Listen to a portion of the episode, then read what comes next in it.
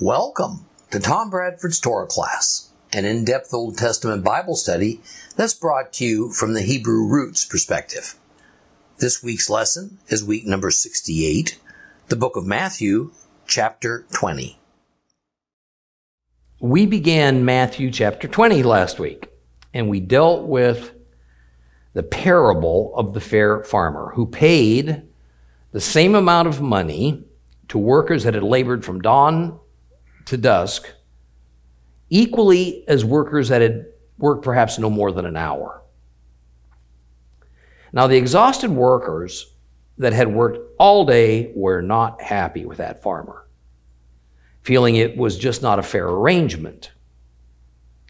The farmer responds that it's his vineyard, it's his money, and he paid the workers exactly that he hired, exactly what he promised that he would, and such was his prerogative to do. Further, in the order in which the workers were paid was that the ones that were paid to work all day were the last ones to get paid, while the ones who worked only an hour got paid first. So the parable ends with the words, "Thus the last ones will be first and the first last." And since the parable began, the kingdom of heaven is like, in the sense of what the kingdom of heaven can be compared to, then we understand that the purpose of the parable is to show that the first shall be last and the last first. This is a characteristic of the kingdom of heaven. And since every parable has a moral, one and only one moral, the moral to this one is that the operation of the kingdom of heaven is going to be a true reversal of how we see things happen on earth. This will be especially so regarding societal hierarchy. That is, those who are last on earth in this present age will be first in the kingdom of heaven. Those who are first in a societal hierarchy in this present age will be last in the kingdom of heaven. See, this reversal will also be reflected in how leaders lead, as we see addressed in later verses of Matthew 20. Now, I want to address a question that came up after the last lesson so that I can be clear. When in Matthew chapter 19 I spoke of the rich man that wanted eternal life and that Yeshua made it plain that one must obey the law and follow him to attain it, I did not intend to imply that there's a required sequence of a seeker having to first obey the law and only afterwards determining to follow Christ. The context for my remarks were in light of the story of what Christ told the young rich man to do. So no kind of sequence was meant as some kind of salvation rule. All right, let's move on and reread some of Matthew chapter 20. Open your Bibles, please, to Matthew chapter 20, and we're going to start reading at verse 17 and go to the end. Matthew chapter 20, starting at verse 17.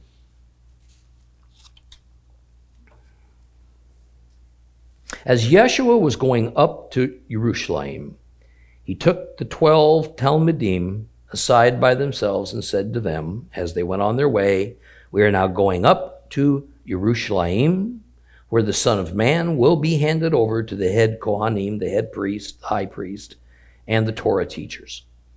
They will sentence him to death. They will turn him over to the Goyim, to the Gentiles, who will jeer at him, beat him, execute him on a stake as a criminal, but on the third day he'll be raised." Then Zabdi's sons came to Yeshua with their mother, and she bowed down, begging a favor from him, and he said to her, "What do you want?" And she replied, "Promise that when you become king, these two sons of mine may sit, one on your right, the other on your left." But Yeshua answered, "You people don't know what you're asking. Can you drink the cup that I'm about to drink?" They said to him, "We can." And he said to him, "Yes, you will drink my cup, But to sit on my right and on my left is not mine to give. It is for those for whom my Father has prepared it. Now, when the other 10 heard about this, they were outraged at the two brothers. But Yeshua called them and said, "You know that among the Goyim, those who are supposed to rule them become tyrants, and their superiors become dictators.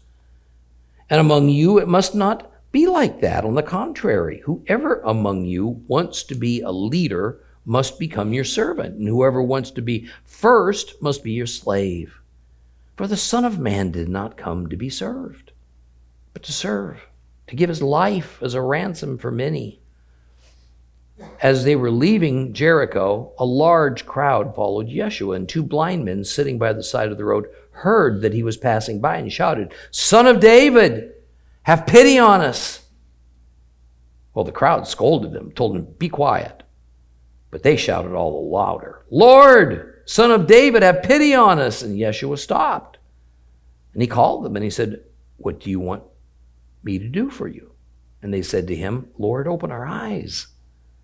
And filled with tenderness, Yeshua touched their eyes, and instantly they received their sight and followed him.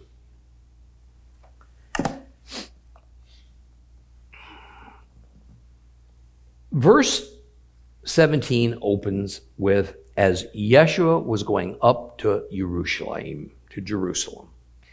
Well, here Jesus begins his final journey to the holy city, where he will celebrate the Passover festival for the last time. And all that Yeshua has been born for was leading him to these next few days that would change the history of Israel and of all mankind forever. Now, what I want to highlight here are the words "going up." Okay. See, Jerusalem sits atop a hill with a height of 2,500 feet. Yet that's not the highest place in Israel. There are other places, some of them like Mount Hermon, that rises to as much as 10,000 feet. Now, since at the moment Yeshua was in Jericho, which lies some 900 feet below sea level, obviously he was going up in order to arrive in Jerusalem. However, when we read in the Bible and look at other ancient Hebrew and Jewish documents, we see that when someone goes up to Jerusalem, it's always described as going up. And as David Stern says in his commentary on this verse, it wouldn't matter if a Hebrew was beginning his journey from Mount Everest. He would always still be going up when he went to Jerusalem. This is because the going up had nothing to do with altitude, but rather it's meant in a spiritual sense. It's a high place spiritually. Even the word used in our time when Jews migrate back to Israel is aliyah, which means going up. The same story is told in Mark 10:32 through 45. Let's see how Mark reports it. Open your Bibles to Mark chapter 10. We're going to start reading at verse 32 through 45.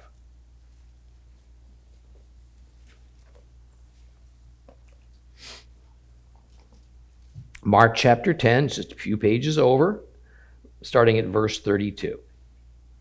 They were on the road going up to Yerushalayim, and Yeshua was walking ahead of them, and they were amazed. And those following were afraid. So again, taking the 12 along with him, he began telling them what was about to happen to him.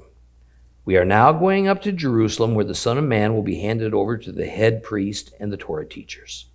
They will sentence him to death and turn him over to the Gentiles, and who will jeer at him, spit on him, beat him, and kill him. But after 3 days he will rise." Now, Yaakov and Yochanan, James and John, the sons of Zavdai, came up to him and said, "Rabbi, we'd like you to do us a favor." And he said to them, "What do you want me to do for you?" And they replied, "When you are in your glory, Let us sit with you, one on your right, the other on your left. But Yeshua answered, you don't know what you're asking. Can you drink the cup that I am drinking, or be immersed with the immersion that I must undergo? And they said to him, we can. And Yeshua replied, the cup that I'm drinking, you will drink. And the immersion I'm being immersed with you, you will undergo. But to sit on my right and on my left is not mine to give you. Rather, it is for those for whom it's been prepared. When the 10 other heard about this, they became outraged at Yaakov and Yochanan. But Yeshua called them to him and said to them, you know that among the Goyim, those who are supposed to rule them become tyrants, and their superiors become dictators. But among you, it must not be like that. On the contrary, whoever among you wants to be a leader must be your servant. Whoever wants to be first among you must become everyone's slave. For the Son of Man did not come to be served, but to serve, to give his life as a ransom for many. Now, you're going to have noticed several differences between Mark's and Matthew's versions, meaning among which we're going to address just a few as we go along. Now, perhaps this is a good time to remind you that in the 21st century, the current fad among Bible scholars is to say that Matthew copied much of his gospel from Mark. There is no evidence for this, except that in some places, Mark's gospel has more to say about a particular event. In fact, the earliest church fathers, very earliest, all agree that Matthew's gospel was the first to be written. However, the modern Bible scholars dismiss this as these men's erroneous belief. So the only real proof that modern Bible academics have to offer is that most of them agree with one another, that Mark was first. And so this agreement rises to the level of fact. You know, majority rules. Now, I remind you of this because where there are actual conflicts between Matthew and Mark, and there are precious few, I hold Matthew as the more authoritative. Well, on their journey from Jericho to Jerusalem, Christ pulls his 12 disciples away from the watchful gaze of the crowds, and he wants to tell them for a third time that he's going up to Jerusalem to be betrayed and to die. He goes into a little more detail this time than he has until now. Why does he tell his disciples yet again about his coming death? It was to prepare them, but it was also to focus their thinking upon all that they had seen and experienced with him over the last couple of years, what they would soon witness, and how they had been called to follow him and to be fully devoted to him. Now, once again, we find Yeshua speaking in the third person about himself. The Son of Man will be handed over, he says. Now, clearly, at least to us in hindsight, he is identifying himself with Daniel's Son of Man that goes to heaven and sits at the Father's, the Ancient of Days, right hand. Jesus also mentions crucifixion for the first time, that the Gentiles will be complicit in it, and that he will be jeered at and mocked. Now, since he will be in Jerusalem at Passover, when the city is just full to overflowing with Jewish pilgrims, obviously the Jews will be his primary audience that jeers and mocks his suffering, although the Roman soldiers will as well. There's not going to be any glorious martyrdom involved, only pain. This Messiah is indeed a man of sorrows, not a victorious military leader, as the Jews had hoped for, had expected for so long. Yeshua repeats he's going to be raised from the dead after 3 days. So instead of using the term that indicates the sign of Jonah, as he did earlier, of 3 days and 3 nights, he simply says he'll be raised from death on the 3rd day. Now, we need to be careful not to read into these words any kind of intended precision of time in which the minutes between daytime and nighttime, light and darkness are intended to be noticed. All to say that Jesus' desire words certainly put a damper on the normally enthusiastic demeanor of the trip to Jerusalem for the annual feast of Passover and unleavened bread. We hear not a word of acknowledgement of Yeshua's dramatic statement of his impending death from his disciples. Not a word. It's almost as though it went in one ear, out the other. Their minds were otherwise occupied with things that interested them more.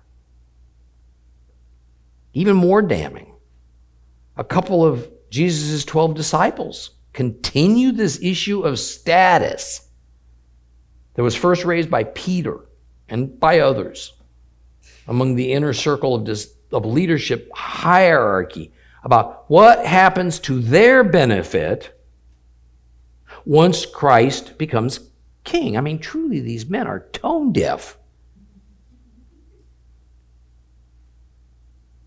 There's something else we have to keep in mind. It is that what Yeshua has been recently explaining about his inevitable fate is just simply not taking root in these 12 men.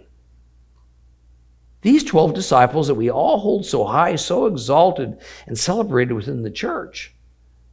See, it's my opinion that what Jesus says to them is just so distant from the expectations of a Messiah that they had all held since childhood. Expectations that had been a central part of Jewish culture for centuries. And it was only heightened now by the occupation of Rome. That what he was saying to them just wasn't fathomable. Now, while I don't want to take the illustration too far,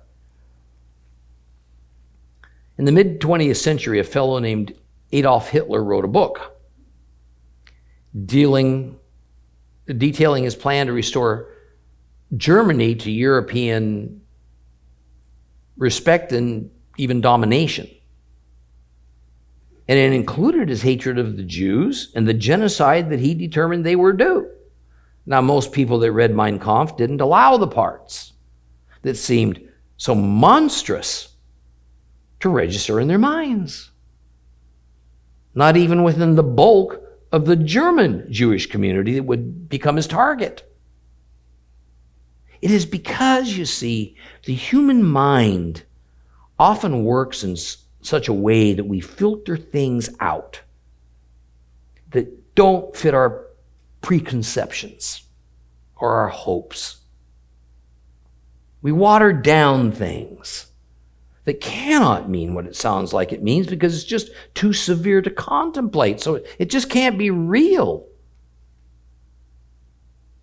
I suspect this may, in some ways, describe the 12 disciples' ability to just kind of brush aside Yeshua's description of his imminent death and their inability to process what it truly means for them, but also for all humanity.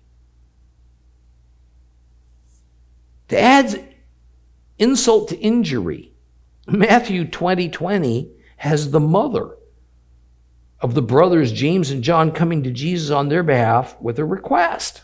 Mark 10 has a little different scenario. Mark 10:35 says, Yaakov and Yochanan, the sons of Zavdai, came up to him and said, Rabbi, we would like you to do us a favor. So Mark makes no mention of the brother's mother. It's possible for us to know, not that we just can't know which account's more accurate. But likely the mother was present with her sons.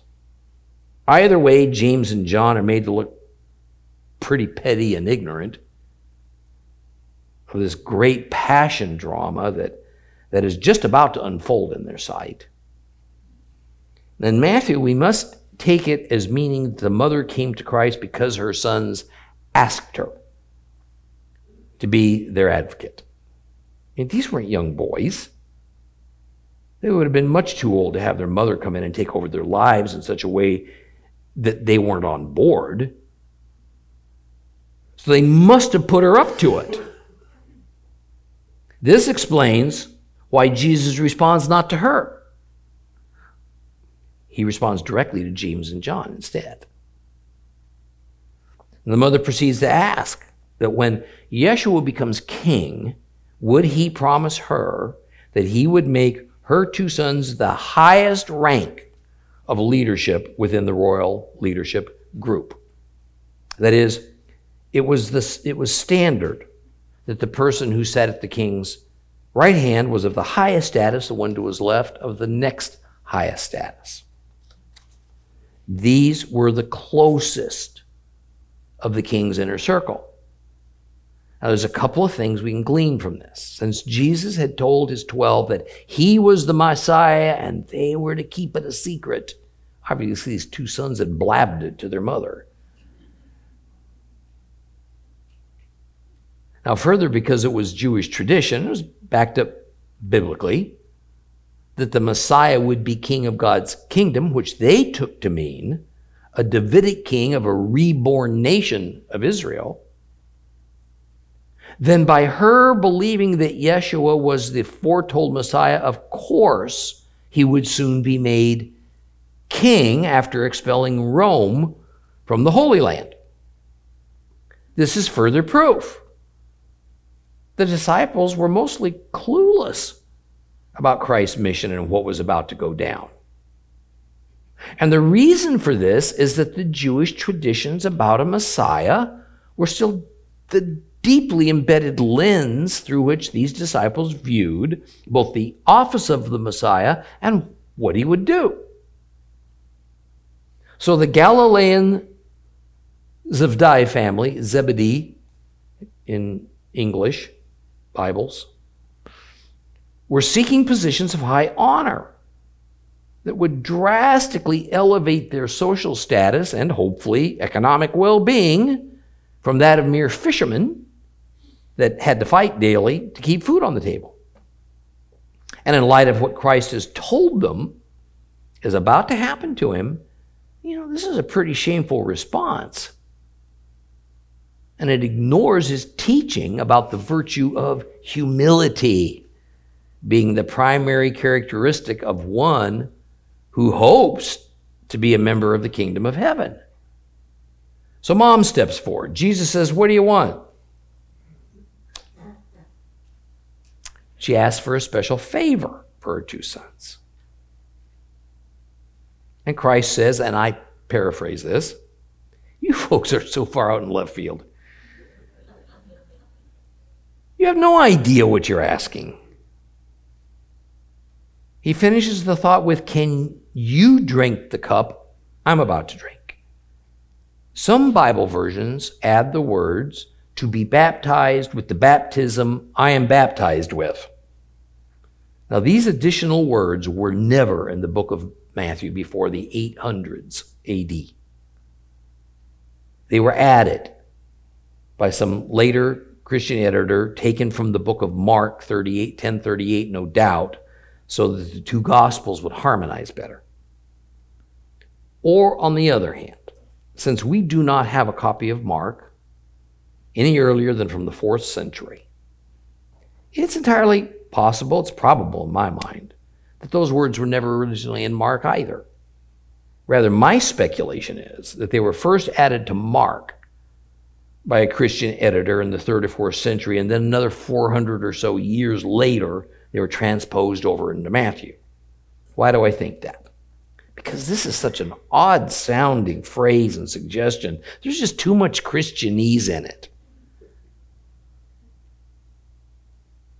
I mean, for the Jews, immersion, baptizing, was for one thing only: ritual immersion to combat ritual impurity caused by sin or by being infected with some kind of uncleanness.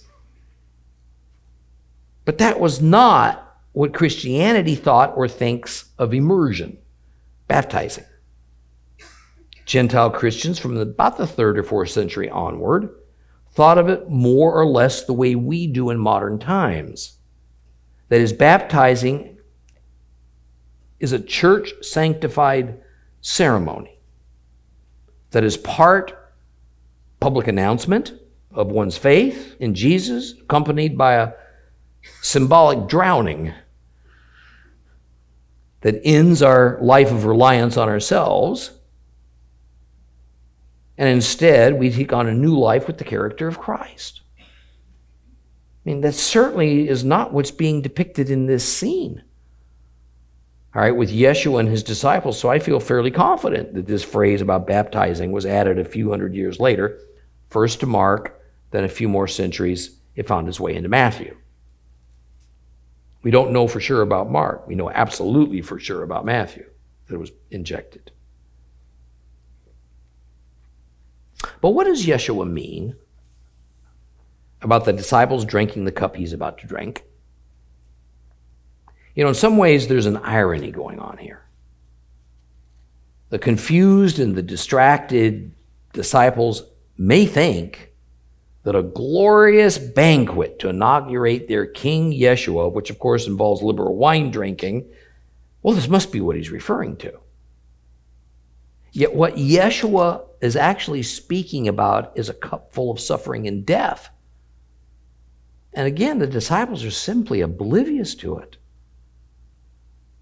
The Bible speaks often about drinking a cup that is full of God's wrath and therefore of pain and human suffering. Jeremiah 25:15, for here is what Adonai, the God of Israel, says to me, take this cup of the wine of fury from my hand, and make all the nations where I'm sending you drink it. Ezekiel 23, verses 32 and 33. Adonai Elohim says, you will drink from your sister's cup, a cup both deep and wide, full right up to the brim with scorn and derision, filling you with drunkenness and sorrow, a cup of horror and devastation, the cup of your sister, Shomron, Samaria. Isaiah 51:17. Awake, awake, stand up, Jerusalem. At Adonai's hand, you drank the cup of his fury. You have drained to the dregs the goblet of drunkenness. So I could go on. There's many more biblical references like this, but you get the idea. This is the fearful nature of what Yeshua was talking about here when he speaks of drinking the cup. Often Bible commentators say this is looking ahead to the Christian sacrament of communion. But see, that's what happens when we peel away the Jewish context, spiritualize it, and then make it into a Gentile ceremony. The disciples respond by saying, yes, they can drink from his cup. Might they have been thinking that he was talking about the Passover ceremonial Seder that included drinking cups of wine? That's possible. But even that would have been a strictly in a strictly Jewish Passover feast context. Now, for sure, they were not thinking of their own suffering and martyrdom. Yeshua responds to the disciples saying that they can drink from his cup by saying that they will. Now, of course, we have a double meaning going on here.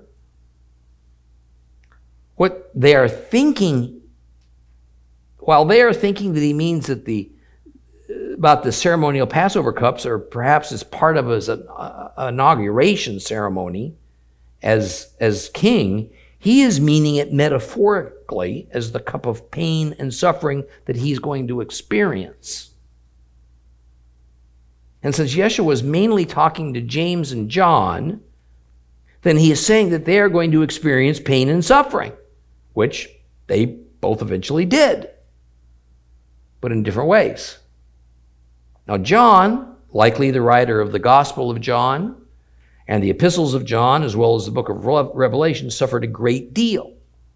but he died a natural death in his 90s, so far as we know. James died a martyr's death just a few years after Christ in 44 AD. Now, to be clear, this James is not the James that was the brother of Jesus, nor likely is he the one who wrote the book of James.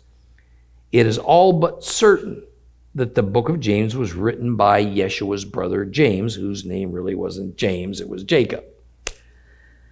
Anyway. Hey, Jimmy, you want to come out and play? I don't think so. Yeshua continues to say that it really isn't up to him to determine who occupies the places of honor among the Jesus movement or in the kingdom of heaven. Rather, he once again defers it to his Father. See, this was not in the sense of deference for the sake of etiquette, but rather because a clear hierarchy of divine authority is laid out all through the gospel accounts, beginning with God the Father as the head and Yeshua as his subordinate.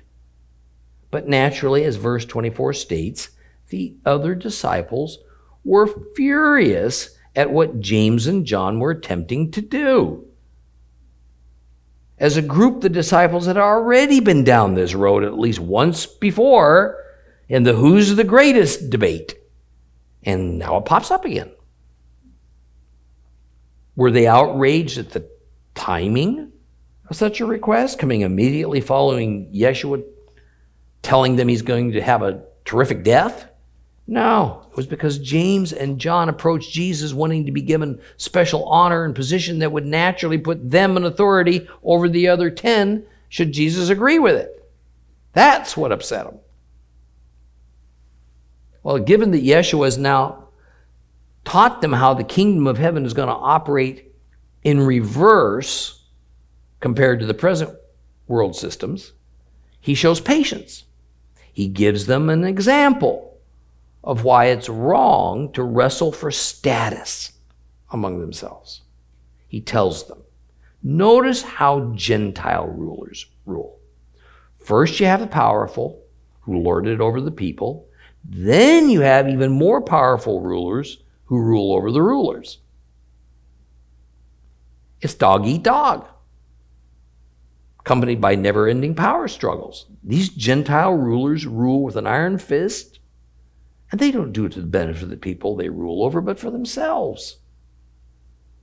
And a short phrase that I think best describes the mode of how Christ says that Gentiles rule is that they're power-hungry. So it must be that in the kingdom of heaven, ruling in rules and rulers will behave in an opposite manner because they harbor an opposite mindset. In the kingdom, the one who wants to lead must do so as a servant to others. This is a reflection of the quality Yeshua earlier said that he wants of all who want to be members and leaders of the kingdom. They must display humility. Matthew 18:1. At that moment, the Talmidim, the disciples, came to Yeshua and asked, who is the greatest in the kingdom of heaven? And he called a child to him and stood him among them and said, yes, I tell you that unless you change and become like little children, you will not even enter the kingdom of heaven. So the greatest in the kingdom of heaven is whoever makes himself as humble as a child. Back to Matthew 20, verse 26. The mention of the leader being a slave or a servant to others isn't meant in terms of a purchased slave that has minimal rights. Rather, it means someone who serves others, and in this case, the nature of the service is voluntary. Now, to finish the thought, Jesus then circles back to the words he used to complete his fair farmer parable when he says that the first shall be last and the last first. He says, whoever wants to be first must be your servant. Verse 28. Yeshua further fleshes out who he is, what his current purpose is, and then how the two connect. He says, "For the Son of Man did not come to be served, but to serve and to give his life as a ransom for many." Now, one of the things he's saying is, be like me. Use me as your role model. But then he also adds the element that the reason and the purpose for his existence and his death is to be a ransom for many. Now, as believers, Christians, Messianics, most of us think we have a pretty good handle on what that means. However, it's less cut and dried than you might think. See, the use of the term ransom in Greek is lutron. And lutron presents the idea of a deliverance by means of a payment. And in the Roman world, it mostly concerned a bondservant paying his way out of his servitude, or a prisoner of war being bought out of his captivity for a price. Now, in the Hebrew world, it more spoke about things like paying the half shekel temple tax, or the price paid for the newborn, male newborn, the firstborn, to buy him back from God. Or in the time of Moses, it could mean paying money as an alternative to having one's life taken from him if he should kill someone. In Leviticus 25:26, the concept even extends to property that could be bought back from a debt holder. And we must not let the Greek language of the gospel accounts lead us into thinking that Jews, Christ and his disciples, were thinking in Greek and Roman terms. Rather, what is being spoken is dealing in Hebrew terms inside Hebrew culture. So we must think about the meaning of ransom more as we would in the purpose of the Levitical Asham sacrifice. That is, as something based on the Torah, on the law of Moses, as a ritual payment of appeasement to God for the commission of a sin. No doubt Christians usually refer to Christ's execution on a cross as a sacrifice for our sins. And thus the thought is that no further sacrifice is needed, as with more animals on the altar. And I think that's correct to a point. However, too much we think of the word sacrifice in terms of a selfless act, of our giving up something we want or need in exchange for someone else benefiting from it. Like perhaps a parent. We forego a needed vacation, instead use the money to pay for something our child dearly wants or needs. However, that is not the Hebrew sense of the word sacrifice or ransom. For them, it was more literal, even more spiritually oriented. It had to do with complying with the law of Moses, usually by means of providing an innocent animal to be burned up on the temple altar to deal with their sin. See, the Asham sacrificial offering is what I prefer to call in English the reparations offering, because a God worshiper is paying reparations to appease God because of a sin they committed against him. It has to do with misbehavior, things we do wrong in God's eyes, and thus we must pay a price to compensate him for that. The good news was that the compensation required was an animal, and that animal's life substituted for the life of the sinner. Now, the really interesting thing about the Asham sacrifice is that by doing this particular kind of sacrifice, the result is the forgiveness of the trespass, of the sin.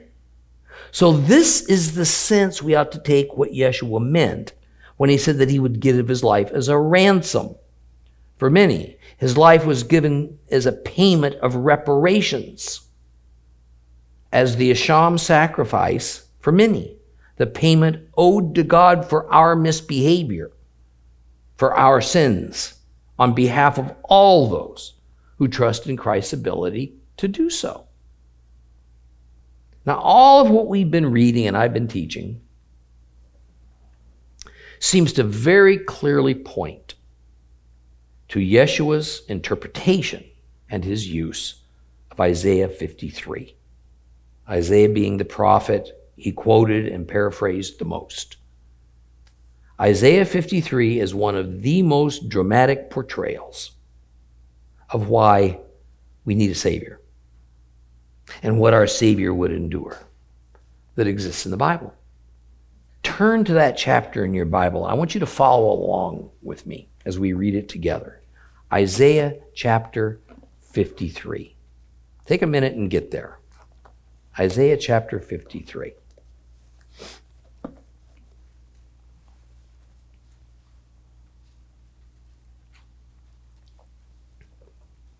Isaiah chapter 53. Who believes our report? To whom is the arm of Adonai revealed?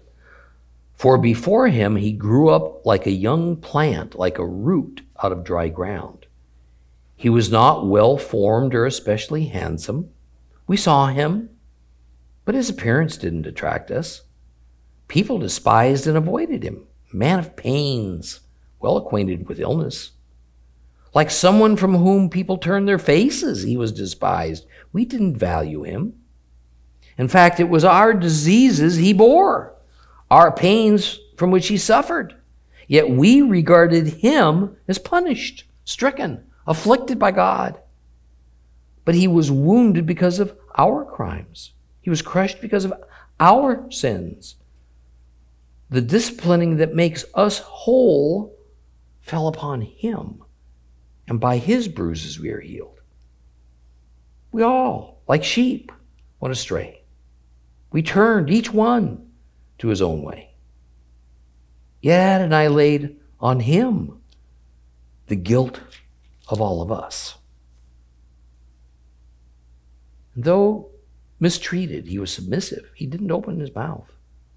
Like a lamb led to be slaughtered, like a sheep silent before its shears, he didn't open his mouth. After forcible arrest, sentencing, he was taken away. None of his generation protested as being cut off from the land of the living for the crimes of my people, who deserve the punishment themselves. He was given a grave among the wicked. In his death, he was with a rich man. And although he'd done no violence, he'd said nothing deceptive, yet it pleased Adonai to crush him with illness, to see if he would present himself as a guilt offering. If he does, he will see his offspring, and he will prolong his days, and at his hand Adonai's desire will be accomplished. After this ordeal, he will see satisfaction. By his knowing pain and sacrifice, my righteous servant makes many righteous. It is for their sins that he suffers. Therefore, I will assign him a share with the great. He will divide the spoil with the mighty. For having exposed himself to death and being counted among the sinners, while actually bearing the sin of many and interceding for the offenders. Can you imagine this? Written 700 years before Yeshua was born. Now, certainly,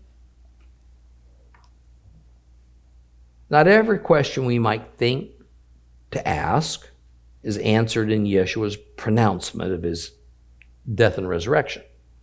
As Davies and Allison point out, Matthew doesn't so far explain just exactly what the condition of the many is that they need Christ's sacrifice. Or who are the many? Or why is the payment of a ransom necessary, especially since the law of Moses proposed a sacrificial system of animals that was in full operation in Christ's era? To whom is the ransom paid? See, some early Christian writers and fathers like John of Damascus, says the ransom was paid to God, but others, like Origen and Gregory, said, no, it was paid to Satan. Can you believe that? Early church fathers. So was this forgiveness offered through the death of Yeshua effective for people immediately? Or was it only at the time of the great judgment? This hasn't been covered yet in Matthew. Now in our day, we look back at Yeshua's sacrifice and we think on these questions that come out of it in our prayerful reflections. However, for the people of Yeshua's time, such sacrifice was not about mental reflections, maybe not even its spiritual meaning, but rather ritual sacrifice was a required behavior of the law of Moses that insisted upon personal action and participation. Participation. They did it because they were supposed to do it as observant Jews. And one has to wonder, who actually gained the most? Those like us, who can sort of sit back, read the historical Bible, and joyfully reflect on the spiritual meaning of Christ's act and what it's done for us all? Or those Hebrews who had to deal with a journey to the temple, all the costs involved, and the smelly and bloody ordeal of the death of an animal that characterizes the true and terrible nature of sacrifice. Now, before we move on to the next section of Matthew chapter 20, I'd like you to consider this. In this and earlier chapters, we have uncovered a series of things that Christ says to his disciples that reveals who he is and what he's going to do. He is going to be a king over God's kingdom.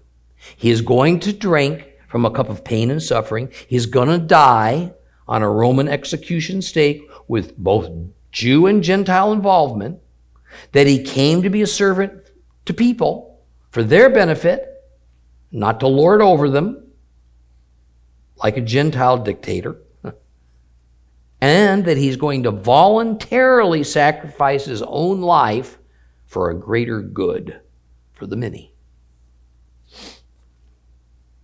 These things were said in different contexts, in both the simple literal sense, pshat, and in the deeper hint sense, remez, and some of his actions would affect some people's lives right away and others at a future time, and just how much future is ambiguous. Thus, extracting meaning can necessarily be challenging and has led to scores, if not hundreds, of Christian doctrines that attempt to fit this complex puzzle together. See, but Matthew had an expectation of his Jewish readers to put these pieces of information together in light of their own Hebrew history, according to what the holy book they had possessed for centuries, the Tanakh, the Old Testament, told them. Matthew anticipated that these Jewish believers would be able to make the intricate but sometimes blurry connections on their own that more often than not defy a Christian layperson, even a Bible scholar, to make. So Matthew didn't go out of his way to make those connections, even to analyze them for his Jewish audience. See, much too often, I think, Christian Bible teachers and ordained pastors will quickly kind of drift from these inspired words of the Gospels and instead find ways to redirect the meaning of these inspired words that's eluding them into allegories that make for very good storytelling, rousing sermons, but they don't necessarily reflect the original intent of what's trying to be communicated. Only when we endeavor to understand the Bible, Old and New Testaments, in its various historical settings, can it be properly understood. Well, the final event of chapter 20, it again involves a Jesus miracle healing. We're told that as Jesus, his disciples, and a crowd that had been following him left Jericho to begin their steep climb up to Jerusalem, two blind men that were sitting on the trail shouted out to Yeshua to get his attention. Now, these blind men were not sitting there as travelers resting. They were not kind of getting their energy back as they went up to the Passover festival, but rather as beggars, they were sitting in a strategic location, a highly traveled road. These blind, among those with other kinds of disabilities, usually had only one way to survive, and that was through begging. And a scene reminiscent of an earlier encounter of Yeshua with the blind, they yelled out, "Son of David, have pity on us." The pity they sought was that this widely known miracle healer would heal them of their blindness. And it bears repeating that the moniker that they used, Son of David, see, was not meant in a messianic way. Rather, was invoking the name and the spirit of Solomon, David's son, that tradition said was a miracle healer. It also bears repeating that only until the last couple of chapters, Matthew has fashioned his vision of Jesus as primarily a miracle healer and a purveyor of great wisdom. Only recently has Matthew added the role of Messiah and what that entails to this list of Christ's traits and his purposes. So the crowd is said to have scolded the blind beggars for shouting out as they did, viewing them as an annoyance. But the beggars responded defiantly by shouting out even louder. And in his typical concern for the underprivileged and the disabled, he asked what they wanted from him. And they said, they said to him, "Lord, open our eyes." Now, it is certainly tempting for believers to allegorize this short phrase and give it a highly charged spiritual meaning. But first, to think that by saying Lord, that these blind men are calling Jesus Lord in the sense that Christians today do that is incorrect. Rather, for them, Lord was like saying Sir. It was a title of respect, not of divinity. Second, by saying open our eyes, they meant it very literally. They didn't want to be blind anymore. It was a physical eye-opening they sought, not a spiritual one.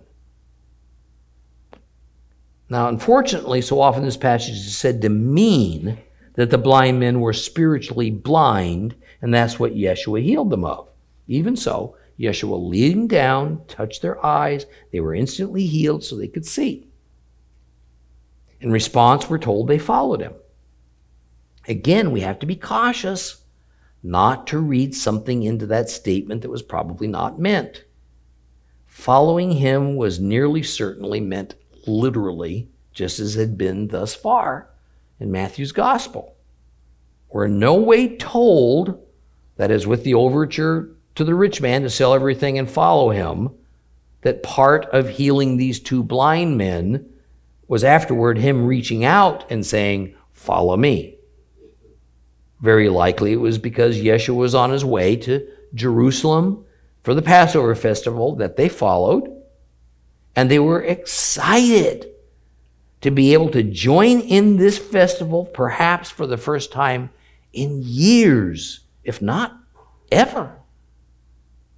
Well, next week we'll open chapter 21 and learn about what is best known as the triumphal entry.